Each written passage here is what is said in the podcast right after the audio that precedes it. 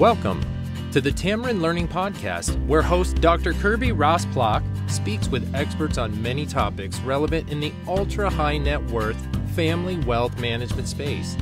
Kirby is author of several books, including The Complete Family Office Handbook, and shares her expertise consulting with families and family offices. Kirby is also the founder of Tamarind Learning, an online wealth education platform that develops practical, foundational learning programs for beneficiaries to help them prepare for responsible stewardship of wealth. Welcome to the Tamarind Learning Podcast. I'm your host, Dr. Kirby Rosplock, and today we are so fortunate to have Dr. Kevin Fleming with us to talk more about the neuroscience of the families that we work with, family offices, families of wealth. And so I'm really thrilled to talk, jump into this topic today because it is so incredibly interesting, fascinating, but it also might give us some keys to some of the secrets, some of the hidden challenges that are just below the surface that we just don't understand what's going on in our brains when we're dealing with sort of the complexities of wealth and families and family offices. So, Dr. Fleming, thank you so much for being here today. Yeah, thanks for having me, Tamara. This is fun. Appreciate it. Well, let's let's understand more about your you and how you got to doing this work and sort of your background because I think for many neuroscience and neuro leadership coaching and the complexities of working with families, maybe this is a new sort of area that isn't as familiar. Yeah, I think you're right. And and we do live in a, a world where pretty much anything on Google right now is brain this, brain that. Uh, neuroscience is really popular. And with that, of course, you get um, some really great discoveries and insights and innovations, and you got to watch it. You get a lot of shadow stuff. You get a lot of half truths. You get a lot of uh, pseudo neuroscience, as I like to call it. So, uh, Grey Matters is really formed as a really integral space between what I would say is uh, the psychotherapy, psychology, clinical psych, pathology kind of world.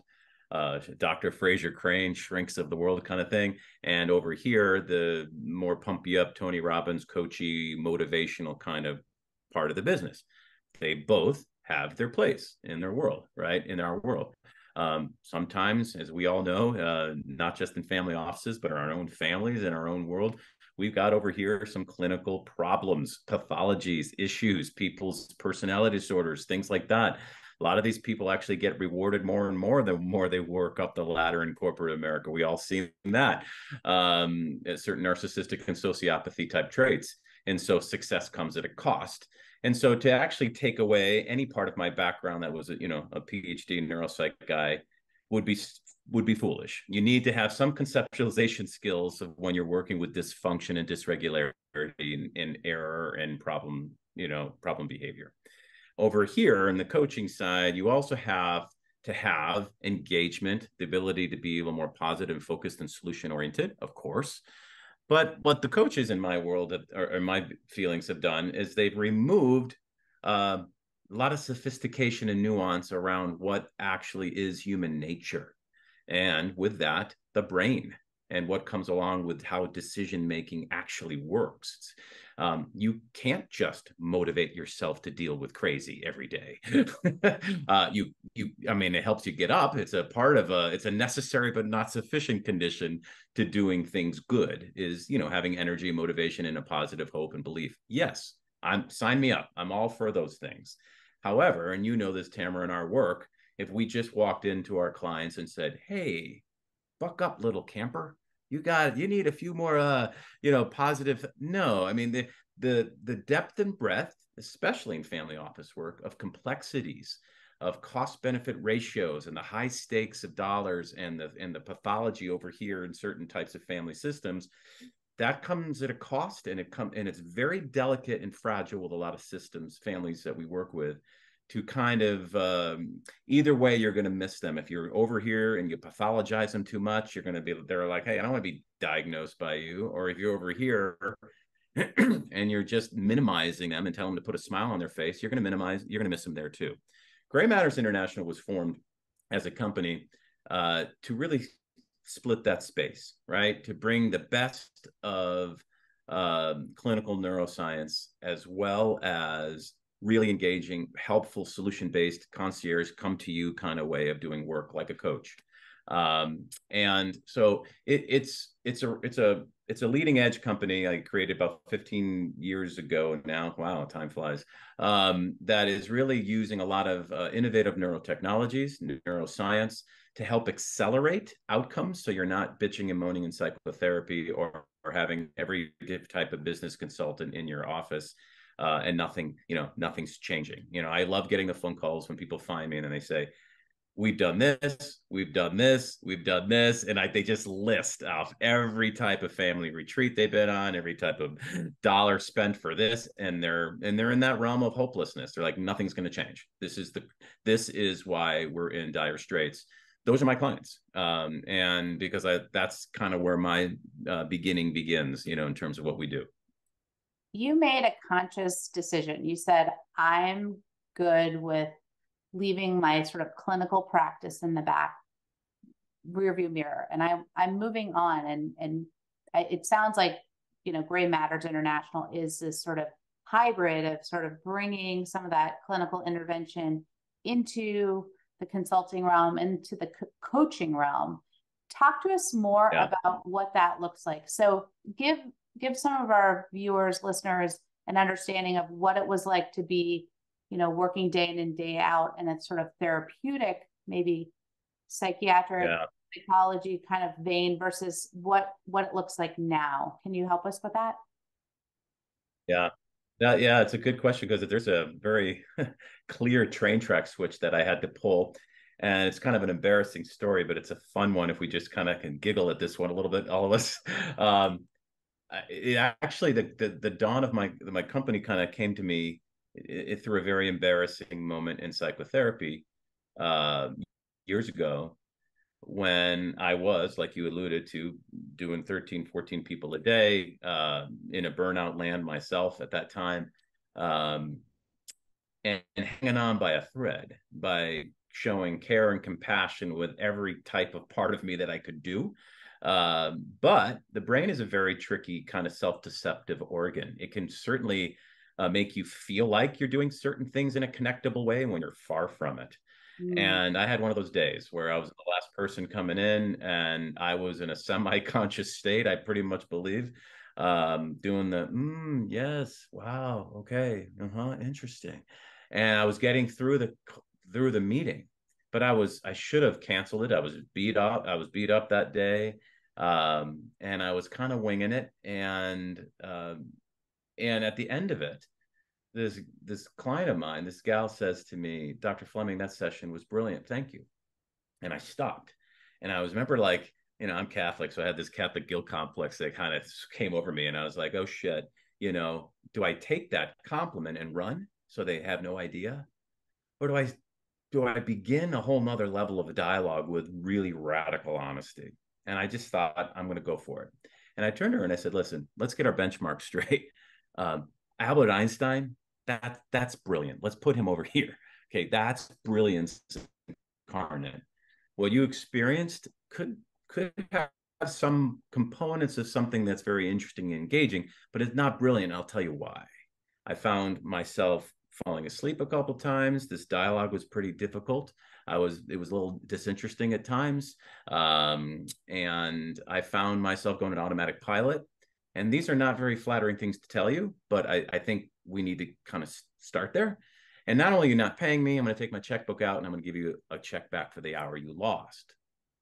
And all of a sudden, there was this tear that was coming down her eye, and I was like, "Oh no, you know, I I, I went too far." And um, I, and then she said, "No, you know, it just hit me." I go, "What?" She says, "I'm this dishonest with men all the time, and I don't even know it." I go, "What do you mean?" She said, I compliment them before I really feel what I really am feeling. And I go, wow. So let me get this straight. You call this brilliant. I unplug the brilliant machine. I call myself highly incompetent. You have a tear, and then the tear leads to this level of realization with you and I. She says, yes. I said, well, I'd love to speak more like this but I got a, you know, probably a state board over there that would not like me to doing this all the time. Uh, and there'll be clients where this is not the proper way to talk. are you wanting to kind of you know go create a whole nother way of speaking and dialogue and she's like yes this is nobody speaks to me this way you know um and so that was kind of like a very big i remember when she left and i said i got to make a chance i got to make a choice i got to make a choice to either stay in a safe kind of innocuous uh, self-indulgent space where people will call you brilliant even if you're not or do you remove yourself from there get into the high stakes arena where you know if you're working with an NFL guy or a Hollywood guy or a CEO of a multi-billion dollar company, come, they're going to look at you and say, "I don't give a shit if you're brilliant or not. I got this problem. This has to stop, and we got to get this stuff finally working." That's what I realized I do better. I was working better in that kind of realm where people wanted that speak and they wanted top-notch science and tools and technologies to actually make that happen. Because otherwise, you wouldn't have a reputation or a business if you couldn't do that. And so Grey Matters really kind of I took the leap. I left what I was trained in for years years ago and created Grey Matters and became a really niche guy for family offices uh, amongst other distinctive clients who have really sticky situations, behavior change problems, mental health issues, all types of stuff, burnout, stress related disorders, um, conflicts in their in their team. And we kind of roll up our sleeves and say let's get finally to work. Yeah. Yeah. Well i am so grateful for that story because i think it's a perfect catalyst for some of the questions i have for you next.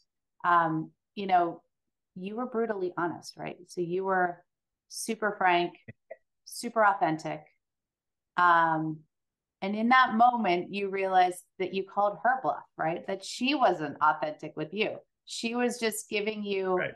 her programmatic compliment right back because that's just how she continued to cope, right? That was probably a coping mechanism for her. Um, let's that's just right. talk about your your the work that you're doing with families through Grey Matters and let's talk about the topic of vulnerability because I think you became vulnerable and in that moment you disarmed her, right? So you all of a sudden changed the way that exchange was going. And I'm sure you're going to tell me what was happening in the brain for you and for her, because that unlocked something, right? That shifted the whole period. So help us understand what was the brains doing in that moment, do you think? This is a, this is a, I'm glad you popped into uh, the vulnerable construct is very big. We know Brene Brown, right? She's got one of the biggest TED talks on vulnerability, and we, there's a reason, right? We all she's on to something. She's on to something here. Now, flip that coin over and there isn't a seminar somewhere that doesn't have some word of uh, empowerment inside it okay empowerment is a big buzzword now let's go back to my dialogue i just shared with you in that example she was empowered how by my disempowerment first okay this is the key part that a lot of self-help people are missing they're running around on stages and publishing these books talking of empowerment and nobody's talking about disempowering the right people. Okay. Now, that is part of the vulnerability dance. In other words, um, I can go around into a family office or to another client and say, look, it, I can just describe the water to them while they drown and call that success. Hey, here's what you got to do.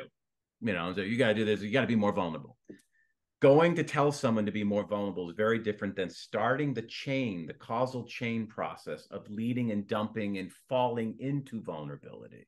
Okay.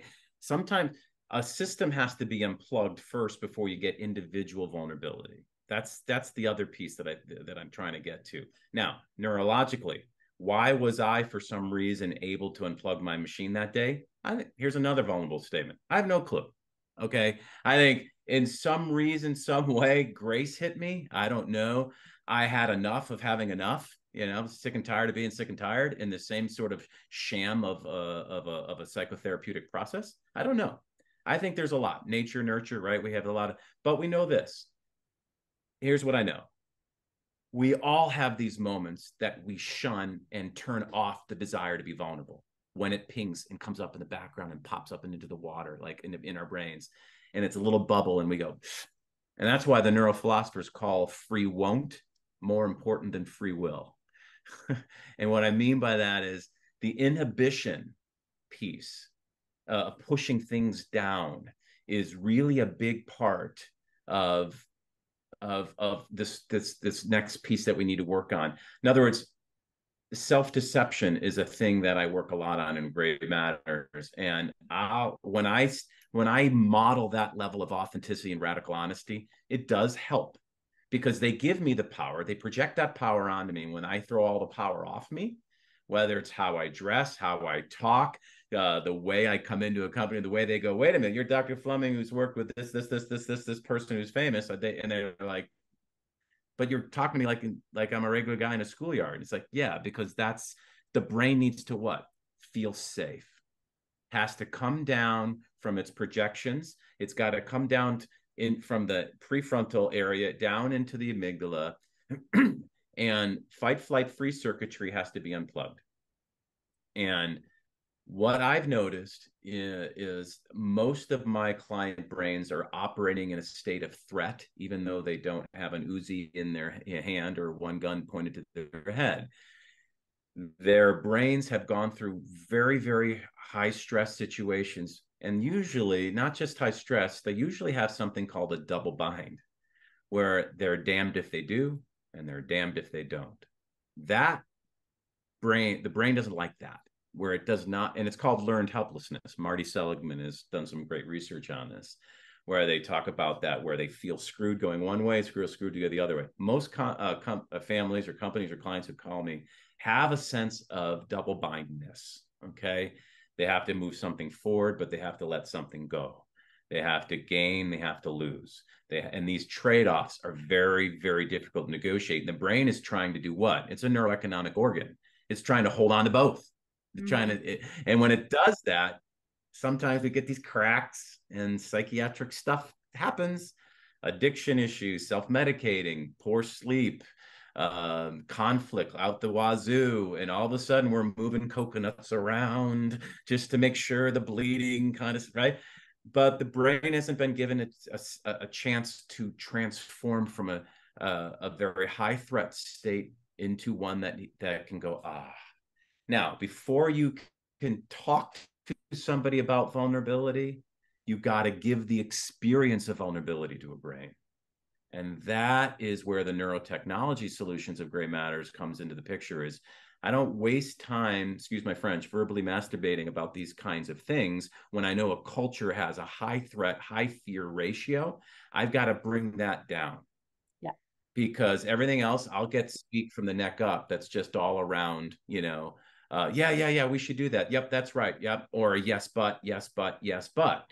Uh, all those are signs of internal conflict. And too many consultants go in there with their information without matching the brain's level of readiness to even receive it. I think a lot of times we blow over this idea of receptivity of information. Why? Because, especially with family offices, things look good on paper people are successful the rewards are coming in every judgments are being made but internally there's a brokenness. Internally there's some pathology and hurt and pain and wounds. I could keep going but i think you get the picture. I love it though and i it resonates on many levels with me because i also am so intimately connected and working with so many families that are great families great individuals. Yes. And their people in their family office are top performers and they have good hearts, good ethics, good morals. So we have all the bones, right?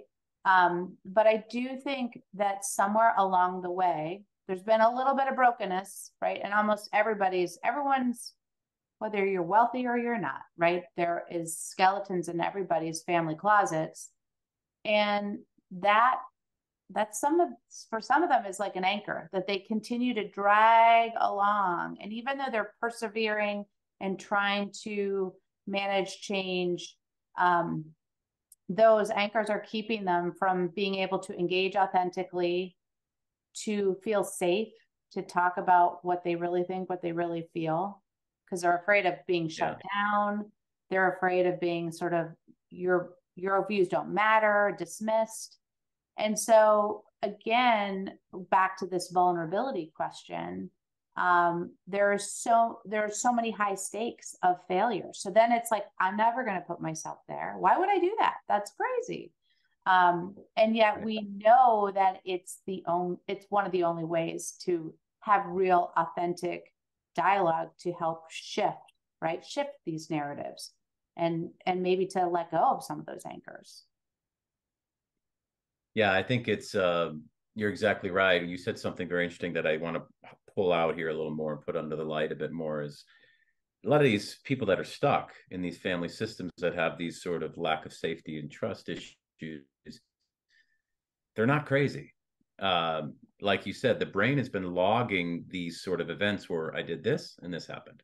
Hmm, that didn't work did it again this did happen and so we're always the brain is remembering these things right and what ends up happening is the dissociation kind of thing happens inside these people and i, I made this illusion when i said you got to give the experience of vulnerability before you talk about it all this trauma, and it is trauma, by the way. I think everybody thinks trauma is capital T, that they have to have some really horrible story. And that's the other thing that's unfair with families with high net worth is they think because they've had some good things or they've had the pleasures of life that they can't talk about trauma. But it's like, oh yeah, yeah, you can, because it's a different type and a different form. Uh, and and we have this phrase now in the business, micro traumas, right? Where we're realizing that all these micro traumas over time can have the same effect as big T trauma. Um, and so um, we actually look at brains from people that are growing up in these family systems, and they match very similar to a vet coming back from Afghanistan.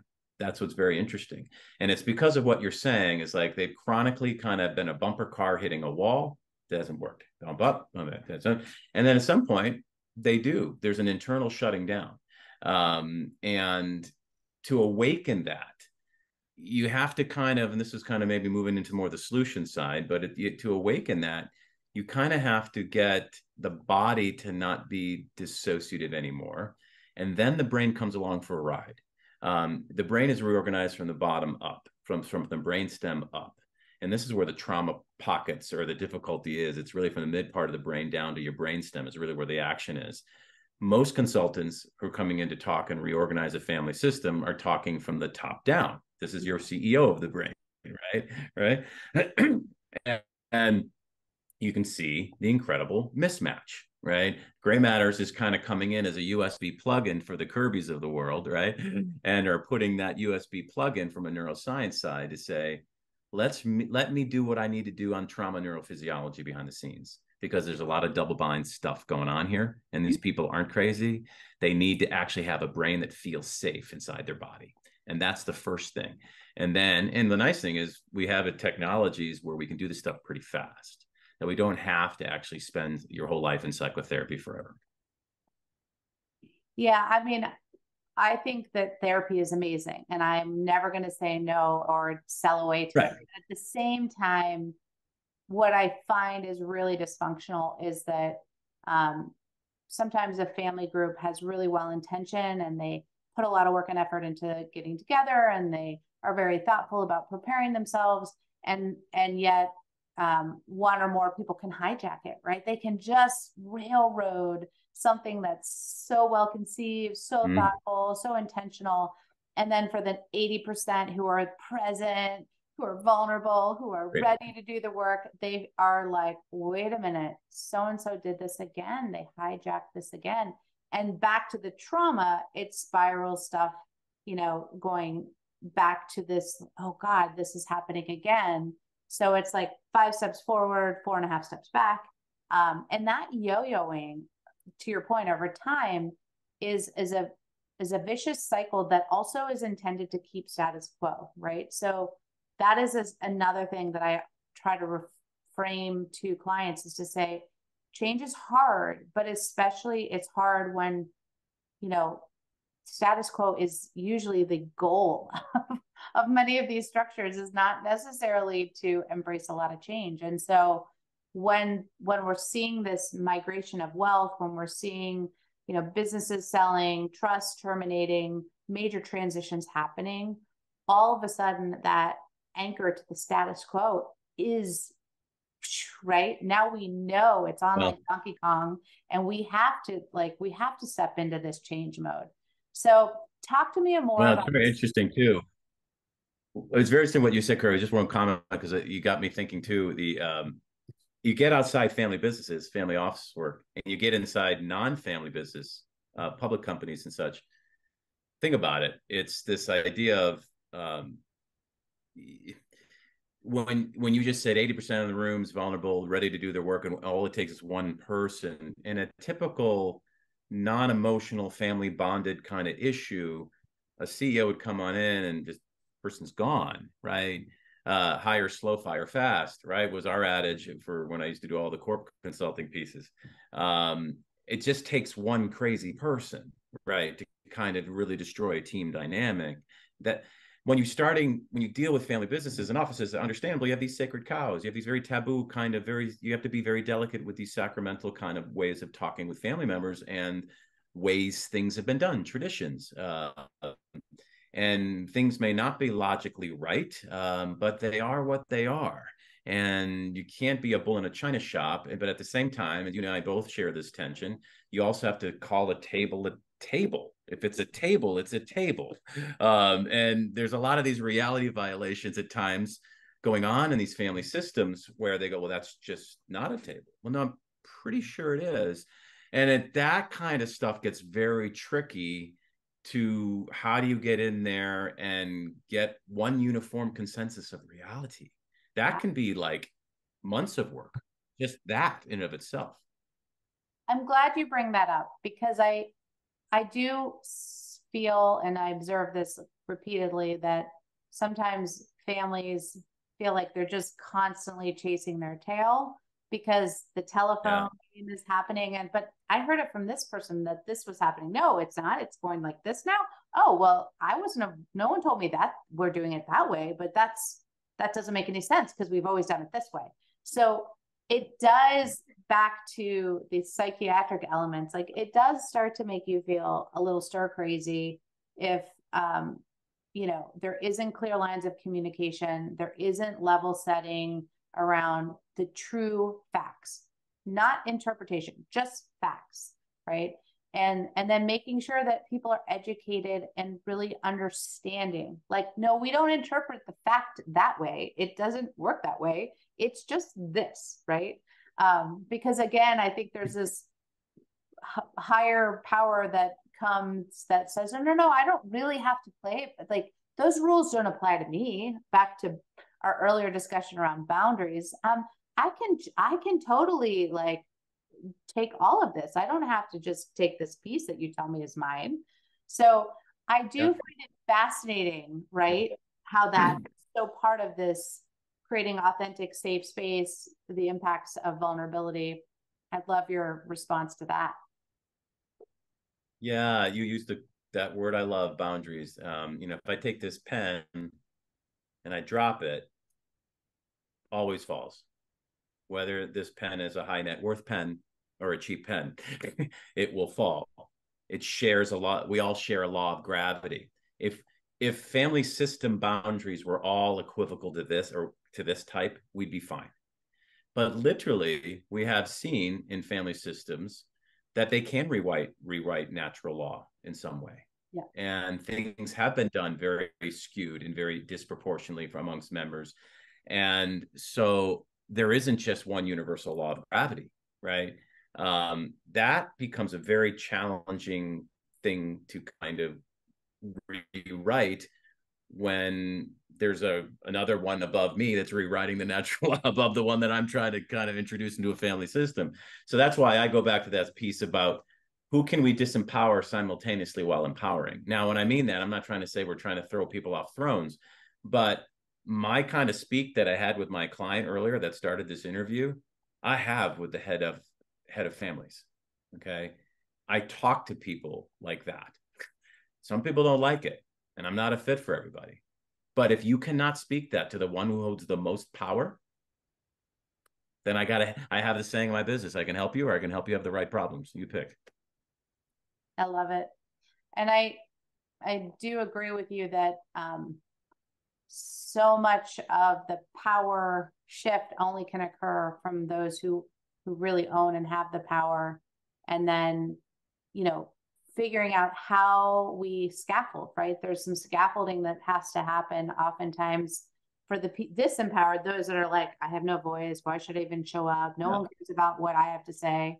Um, to help them understand when and how and the on ramps, and that they don't get like sniper shot as they're just climbing over the wall for the first time and trying to show up and give an idea or express their own hey i don't understand this. Like i don't know why it has to be this way.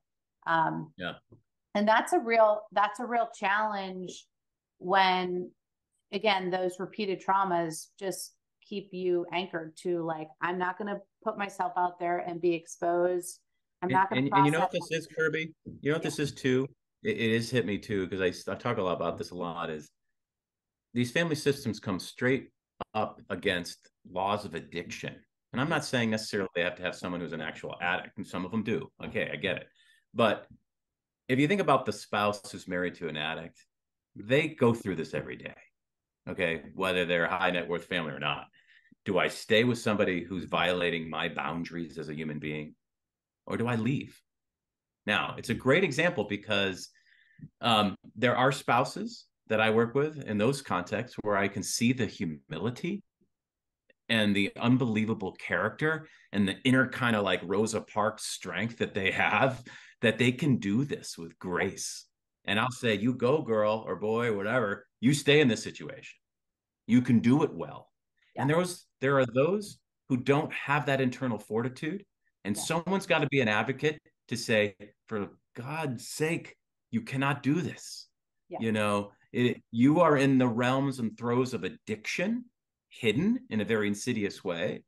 And for your self care and for your actual integrity of self, you can't you don't have that? That's not good or bad. We all have talents and gifts. Maybe not be one of yours. You have a line there you crossed it. That's great. And that's why i always do that example because when people say kevin do you coach people to stay with addicts or leave them i go really depends. I've got great stories where people leave them i got great stories where they stay with them and they rise above like a wave above it and they don't they're untouched by it we have to help these family systems find out where the crazy is. Yeah. Where this addiction dynamic is because it's usually within it's like it's in it's it's inside layer six or seven of the other four or five you're getting consulted on right? It's it's way in there and then people have to face the music and see do they got what it takes to dance with that? Yeah. And if you do i want to teach you how to do it well with humility and love yeah love yeah. mercy and forgiveness and if you can't do that while saving your integrity yourself and your boundaries, you're out. Make a change, do something. Does that make sense?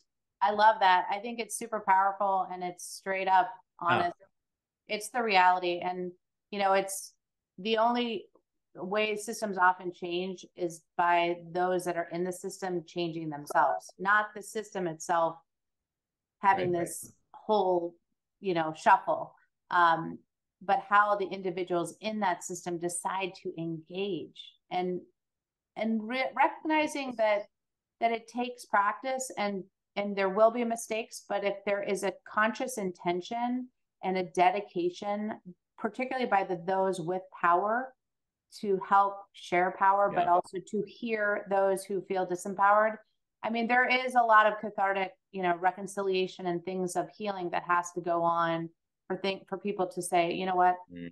i don't see her or him in that same light anymore. And I am willing to change myself and move on because that is a big problem too, right? The power person might make the change, but if the, the disempowered don't make the change, it doesn't work either. So, exactly. you know, this is, these are big, big girl, big boy. And, and not only that, there's two types of changes. There's superficial change where they do the behavior thing that they were told to do, and there's heart level change, right? and that, I know that's a granola kind of foo-foo phrase, but that's in we call it metanoia in the Catholic Church. It's this idea of this sort of a heart level radical sense where your sense of the actual essence of something has literally changed perception wise, sensory wise. There's no need to bring it up. It's not even in your memory anymore because your heart is converted. That is a radical type of change that I'm always hoping for the grand slam hit for certain clients to get there. Um, that doesn't happen all the time because that's um, an inner grace it's a it's a sense of something uh, it's a lot of pieces lining up beautifully but and that's one of the things it's another area to get into here a little bit with family offices work is i'll help them figure out when they hire me to come in for these sticky issues i kind of have to see are they ready for first order change or second order change Um, first order change is more a little bit more transactional. We're going to decrease the bleeding, you know, get the flooding down, you know, and kind of get things more manageable. A lot of times they'll come in with second order change phraseology. We got to radically change our our system or the matriarch will call me and say i just want peace and these wonderful global phrases you know and it's like mm, got it but you're missing first order tenants. You know like you're missing sort of some of the laws of first order stuff. I'm going to have to move you back here where you have to have a lot of pain and suffering and conflict for good reasons. Yeah. then we'll see if we're ready and willing with the hearts to move here. But it's it's kind of like you have to help them and this will do this with culture assessments to really give them a real kick in the gut. Your speak is over here in second order land but your readiness is here in first yeah so getting people to that awareness state talk to us a little bit about some suggestions what what can people do on their own what are things that you like to do with these types of families and then where does the family office professionals come in that's a great question. Um, a lot of times, the family office professionals, uh, and we were talking about this a little bit earlier. You know, they're they're they're doing their that's happening on my side. They're they're they they need some boundary work. So a lot of my coaching for them is about how where their their day ends and, some, and my job begins, um, and how to make proper referrals to me uh, how to move. You know, a lot of times there's a lot of coaching work for them on how to kind of at least set the proper stage and turn and pivot them over here when they get one of those dialogues with a family member. Um, but setting, but I think setting people up for this kind of work, a lot of times um, I'll use some very interesting neurotechnology and assessments to really see, like I said, where people's pain factors are and resiliency pieces, how fragile an individual or a family system is. You got to really assess for that because if you come in with a with a hammer, you could really hurt some sacred stuff. Uh, it's very important to listen very very succinctly to these folks. Um, but pretty much, regardless of where you are on the scale of the stages of change, there is definitely double binds dissociation trauma in these families. Um, and you can't help by at least cleaning slate a little bit by getting everybody involved with some neurotech work. Now, what does that mean? I've kind of thrown that around a little bit uh, in this call. Um, there's different ways to look at it. I have a couple. Uh, I have some very intensives where where people have actually some real tough clinical issues going on. Where I'm going to have to fly in, do um, you know, put some electrodes on a head, do some real kind of safe, non-invasive neural stimulation type methodologies. But a lot of times, just low level, low hanging fruit, we can really uh, do some really interesting remote based neural technologies. I've got clients about four continents right now that are running some of these t- uh, neurotechs uh, via sound that I run them off their phones uh, from my backend that use these very algorithmically um, uh, adjusted frequencies that pr- provide the inner ear with a sense of quote safe sound. Now, what does that mean? Um, the inner ear has a muscle called the stapedius, and it's connected to your facial cranial nerve and your whole vagal system to the 10th cranial nerve. And it only seems to get innervated. This is a very interesting discovery we had. It only seems to get innervated when middle frequencies, not highs and not lows, come into the ear. Now, why is that interesting? If you walk into any of these family meeting offices or facilitations that are very high tense and stressful, guarantee you you're going to be flooding that room with lows and high frequencies guarantee you that about 83% of that information that somebody needs to hear is not even getting into the ear, into the brain. Because the threat, evolutionarily speaking, is coded by the brain in very low and very high frequencies, which are pretty much all around us every day. You walk into a coffee shop and you're going to hear the grinders, and then you're going to hear clicks and clanking of plates. And these are all very lows and high frequencies, robbing me and you in our dialogue in a coffee shop of what we're really wanting to talk about. But what do we do in our world? We keep going, we keep trucking, we keep kind of doing our conversations, and nobody's really heart level listening. Okay. Now, the the feel good kind of coachy folks are trying to get everybody to kind of you know listen more with love and empathy. That's great but the the hand the paper that covers rock is the brain. If it's not getting in in the first place i don't care what kind of self-help program you do right? So the neurotech part basically clears out where the threat circuitry is go is is going on. Now if you're flooded and you're not getting enough middle frequency, your vagus nerve, which is a very critical nerve, will actually be in what we call a dorsal state, which is a threat state. Now, why is that problematic? Well, if it's in a threat state pretty much all day, then you're it's never actually turning on to a social engagement way. So when you talk about the kinds of talk that you and I have, I need a fully on present vagus system that's working healthily because there's this is too critical stake stuff, right? I mean, what we're talking about with these clients, there's a lot at stake. Um, and to kind of half-ass that, you just can't do. So I'll pretty much run people off this sort of uh, interesting algorithmic sound kind of way of getting the brain to rebalance itself.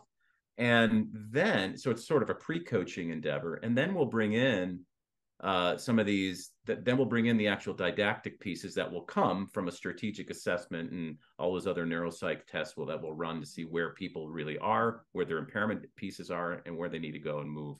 Um, but again a clean slate for a family system through this neurotech is a great way to do it because what family doesn't have trauma? We all do.